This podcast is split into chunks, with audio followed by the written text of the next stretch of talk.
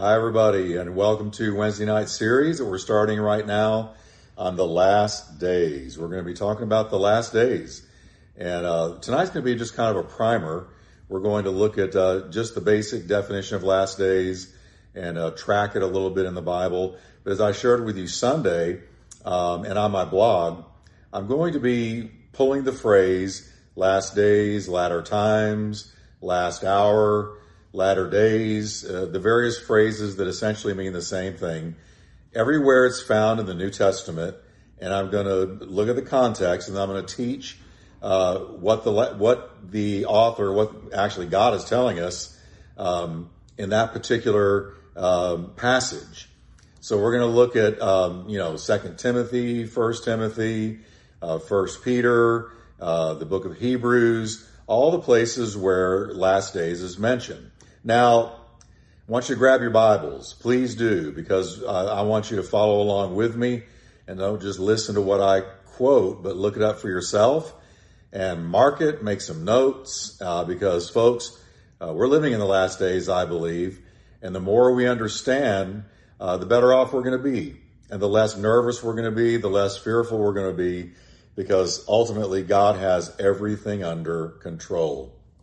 So, here we go. First of all, when talking about the last days, we need to remember that the New Testament Bible writers considered themselves to already be in the last days.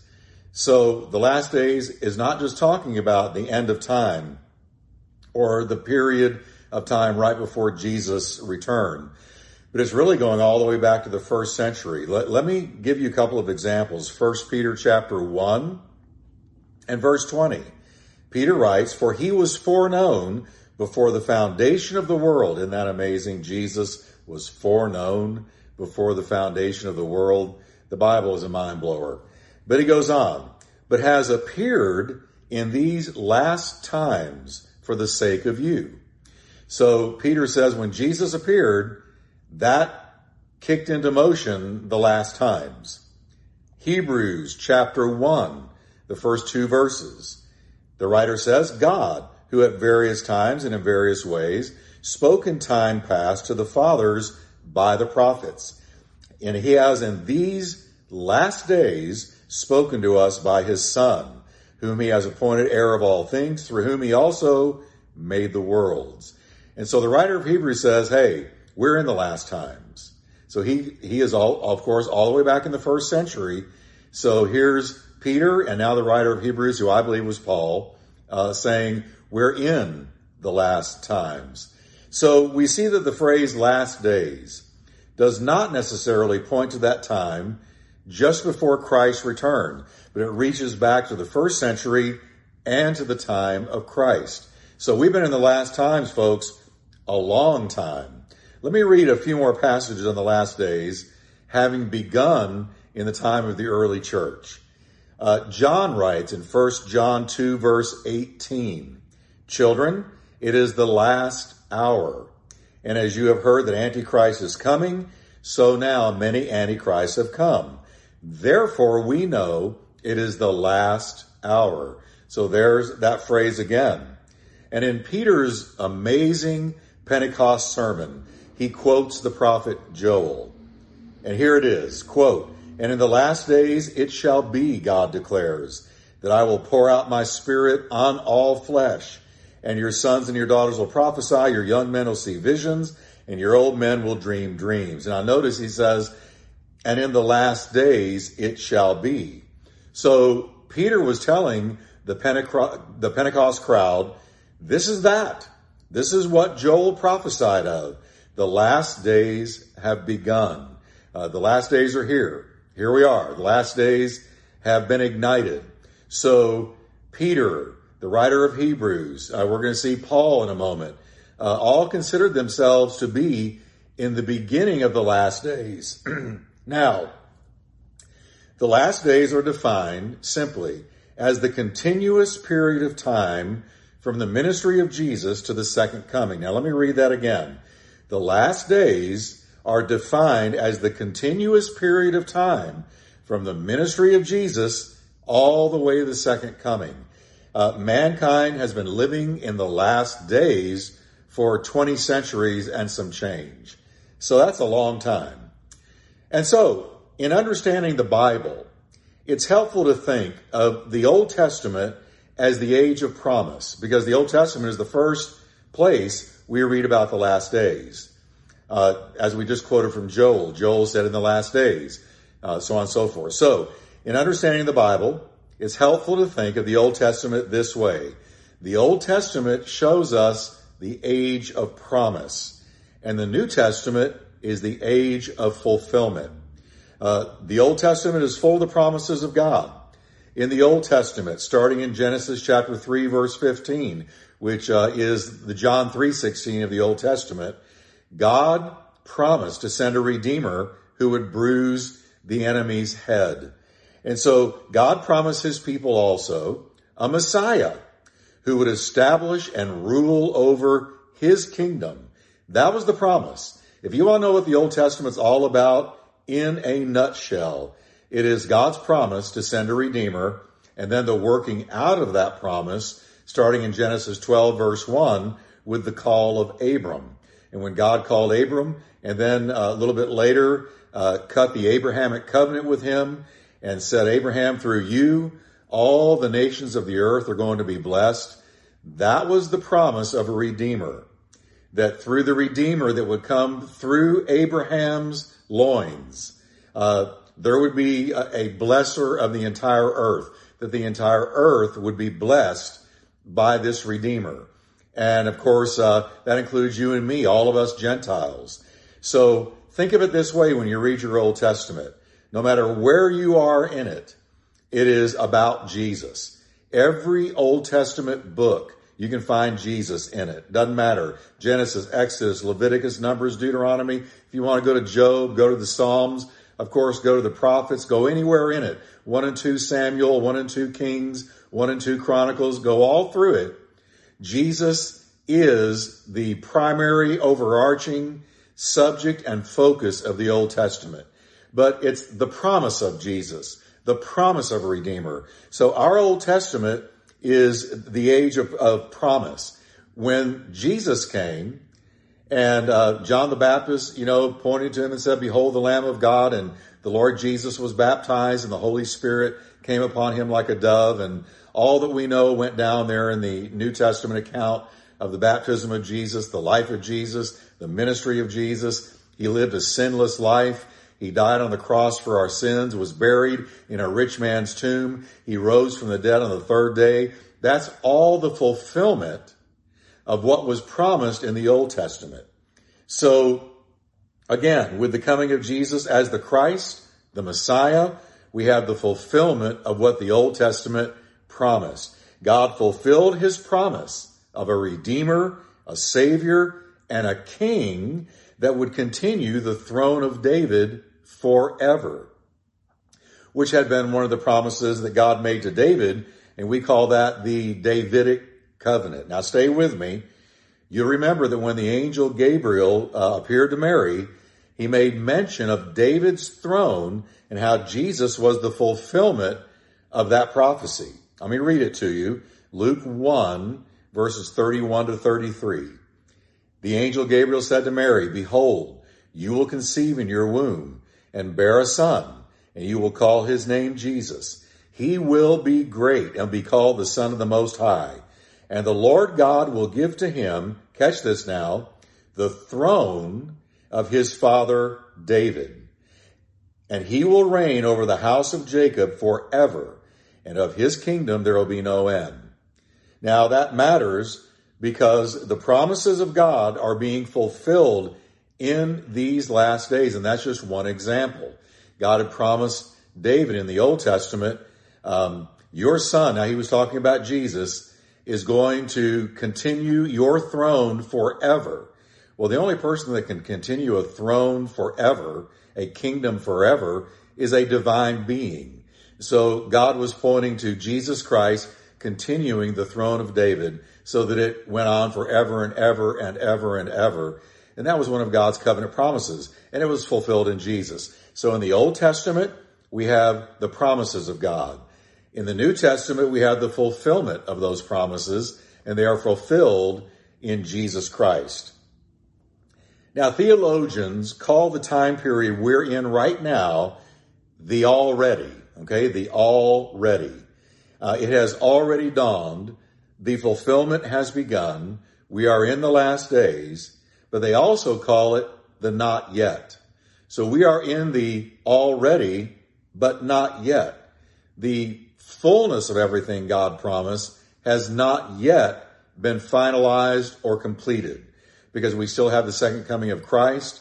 We still have the millennial kingdom. There are many things promised in the Old Testament that are not yet fulfilled, but there are also myriad promises that have been fulfilled. So isn't it exciting to know that in the Old Testament, you were in the era or the age of the promises of God. In the New Testament, we're in the fulfillment of the promises. And that's exciting. Now, here's the question that you're wondering and I'm wondering. Are we in the last of the last days? We understand that we're in the last days, but are we in the last of the last days? Now, I want to try to deal with that uh, just on a surface level tonight, and we're going to get into it way more next time. But let's just go slow because I want us to be sure to get this and really let it soak down into our spirits and come to an understanding because um, this is very, very important. You know, we want to be ready for the coming of Jesus. We want to understand the teaching of the Bible. We want to understand how it's put together. We want to understand how to read it, how to interpret it. So, are we in the last of the last days? Are, are we looking at the soon coming of Jesus? Because they sure weren't in the first century. Uh, no, they had 20 centuries from then. We're still waiting for his return. So they believed it and they died believing that uh, his coming was imminent, but it hasn't happened yet. So are we in the last of the last days? Well, let me answer that. Many of the general signs Jesus spoke of in Matthew 24 and Luke 21 and Mark 13 are happening all around us with increasing frequency. You remember, Jesus was in the great temple uh, for the last time. He and the disciples walked out. He had a short time left on this planet before they crucified him. And so they're leaving the temple for the last time. The disciples are marveling at the beauty of the temple. It was a glorious structure. It was one of the wonders of the world. And they were saying, look, Lord, at this. Is this not a stupendous uh, building? Isn't this amazing? And Jesus made his uh, incredible, breathtaking statement of, I tell you truly, the day is coming when not one stone will be left upon another, but all will be torn down. Well, this blew them away. And they said, Jesus, when will these things be? And while we're at it, what will be the, the, the sign of your coming and of the end of the age? Well, in Matthew 24, Jesus is answering those three questions. In Luke 21, he's answering them. And in Mark 13, he's answering them. And they were general signs at first. The Lord predicted widespread spiritual deception from false Christs, false prophets, and false teachers. And I might add here that when he talked about famines and earthquakes and all the various general signs that would precede his return, he only mentioned them one time, but he mentioned deception four times. He warned about spiritual deception four times in Matthew 24. Four times. So when you take it in the balances and look at what was most on Jesus' heart, the very first thing he said to them when they said, what will be the sign of your coming? The very first thing he said, beware lest any man deceive you. And then he went on three more times in the same chapter talking about false Christs, false prophets, false teachers, deception. And so we need to take note that uh, foremost on our Lord's mind regarding the last days was the danger of deception. He said it's going to be so prevalent. And, and I'm talking about deception in the church, not just worldly philosophical deception like new age religions or some, uh, you know, some false philosophy, uh, that it, Buddhism or whatever that isn't going to save anybody, but heavy deception infiltrating the church where the wheat is growing up next to the tares. The tares are growing up right next to the wheat. and they look exactly the same until they are full grown. All the time in Jesus' teachings, he warned of deception. So I just want to point that out before we move on. He said there would be chronic wars and rumors of war. He said nation is going to rise against nation and kingdom against kingdom.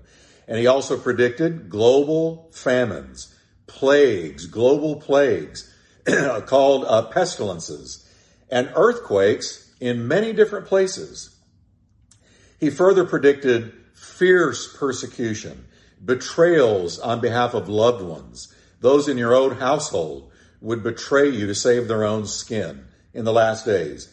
And this one, lawlessness. Man, are we seeing lawlessness now or what? Lawlessness is when there is no law. People do not accept there's law.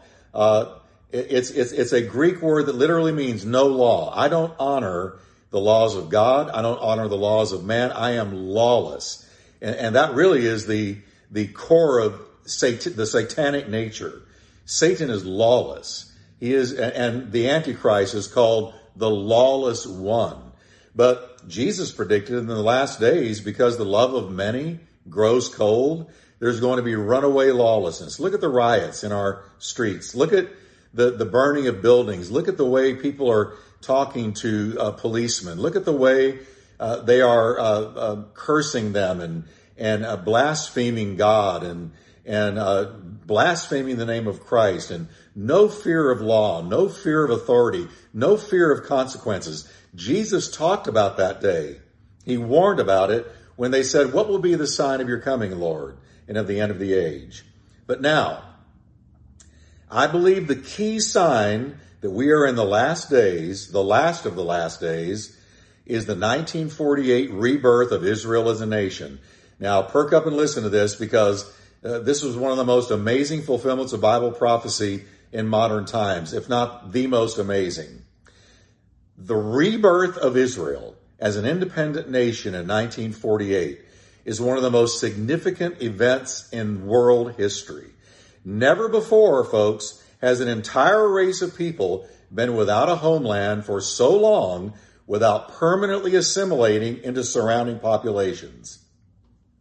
Let's remember, in 70 AD, per the prediction of Jesus, the Roman soldiers, the Roman army surrounded Jerusalem. They laid siege to it. They starved the Jewish people on the inside.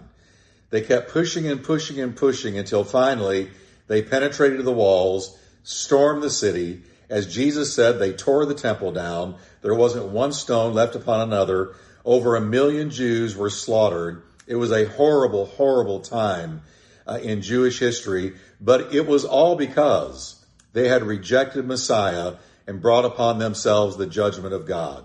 Now, when that happened, the, the, the surviving Jews were scattered. It's called the diaspora to the four corners of the world. They lost their homeland. They lost everything and they were scattered everywhere. And they were scattered, get this now, for 20 centuries. 2,000 years the Jewish people inhabited other lands.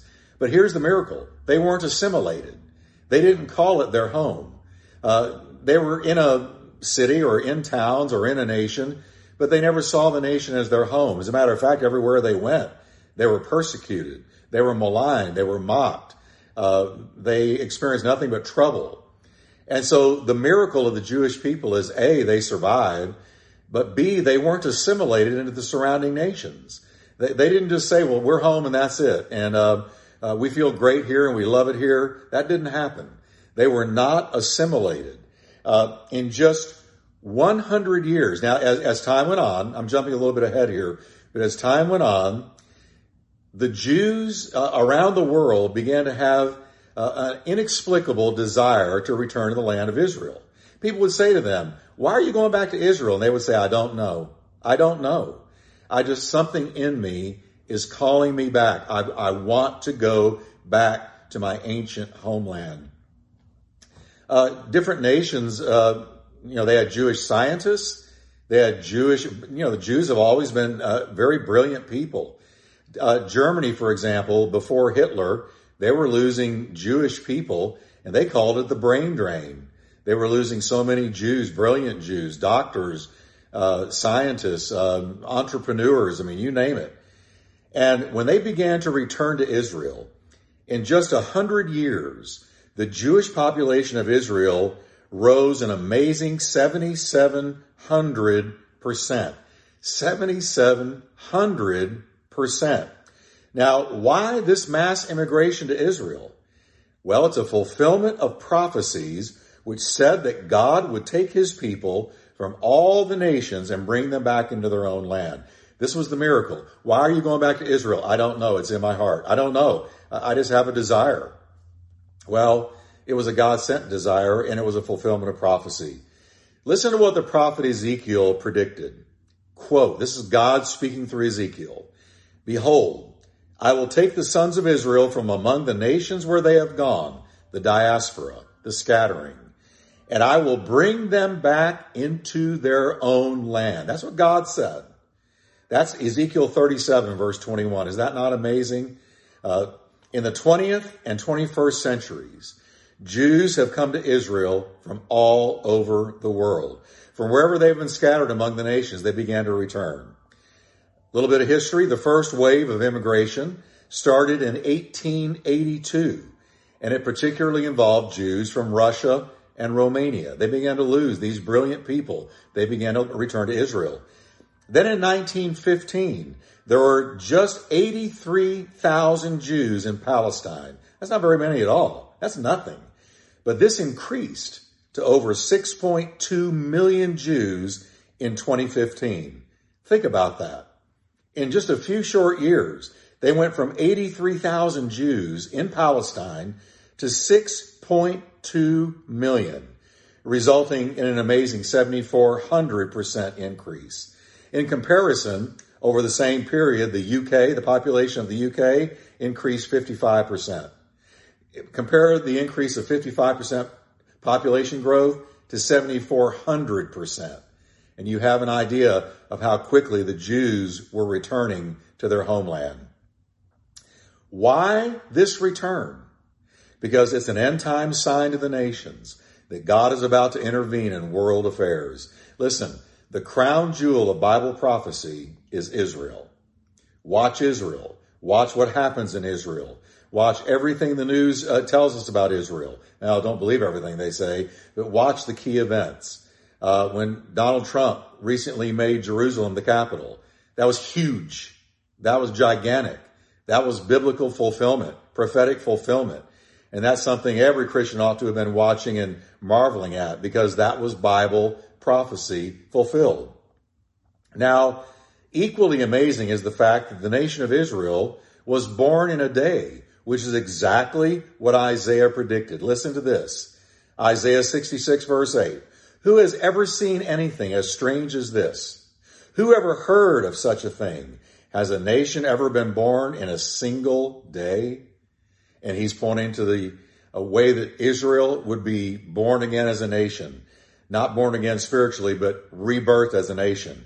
And that's what happened. They were declared a nation on May 14th, 1948, uh, and they, it happened in a day. In a day, they were declared a nation. As Isaiah predicted, in a day, they became a nation again. Total fulfillment of Bible prophecy. Again, Israel is the crown jewel of Bible prophecy. Uh, you want to keep your pulse on Bible prophecy? Watch Israel. Um, now, further, God has supernaturally protected Israel since her rebirth as a nation, which was also prophetic fulfillment.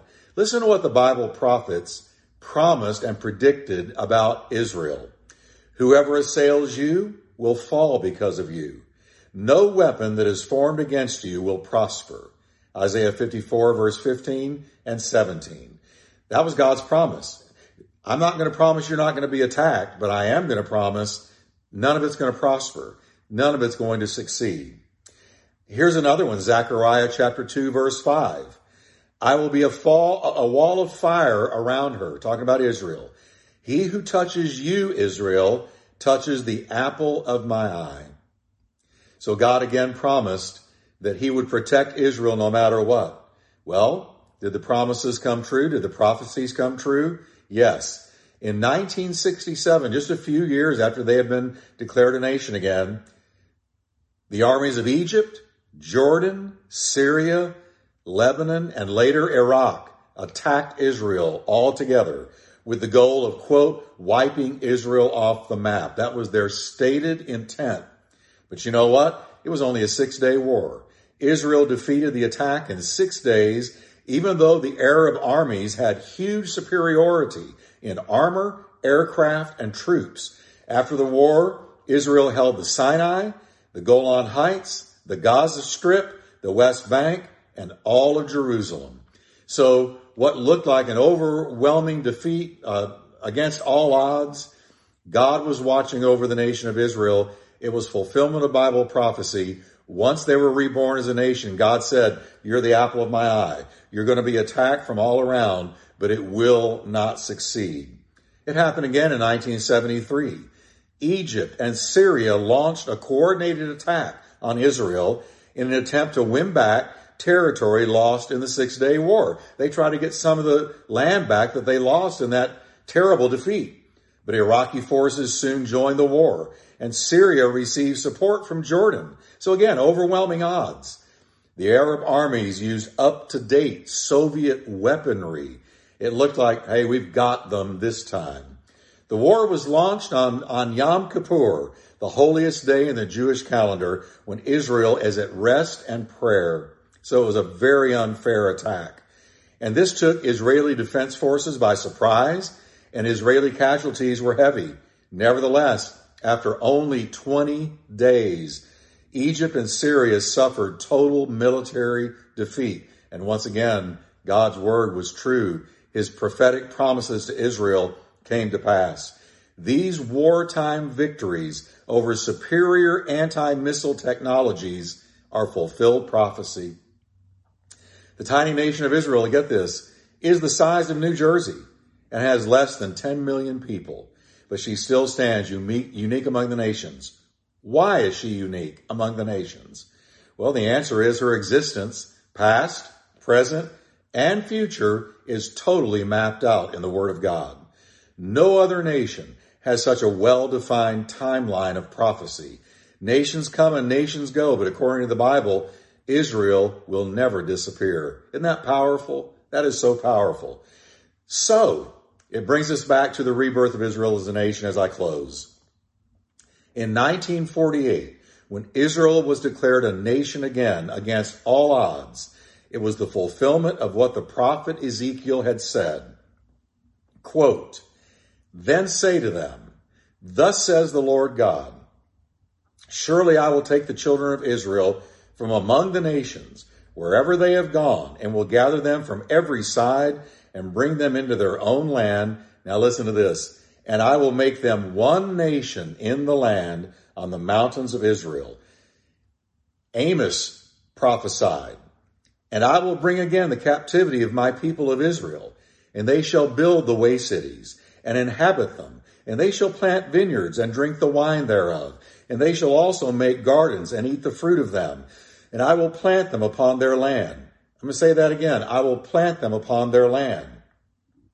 And they shall no more be pulled up out of their land, which I have given them, saith the Lord thy God. God says, I'll bring them back and plant them there, and no one is going to uproot them. God has brought them back to stay, regardless of what anybody has to say about it. So, in closing, the rebirth of Israel, uh, after 20 centuries, after 20 centuries of dispersion around the world, the rebirth of Israel is, to me, the clear and top number one uh, Bible prophecy fulfillment that signals we are in the last days.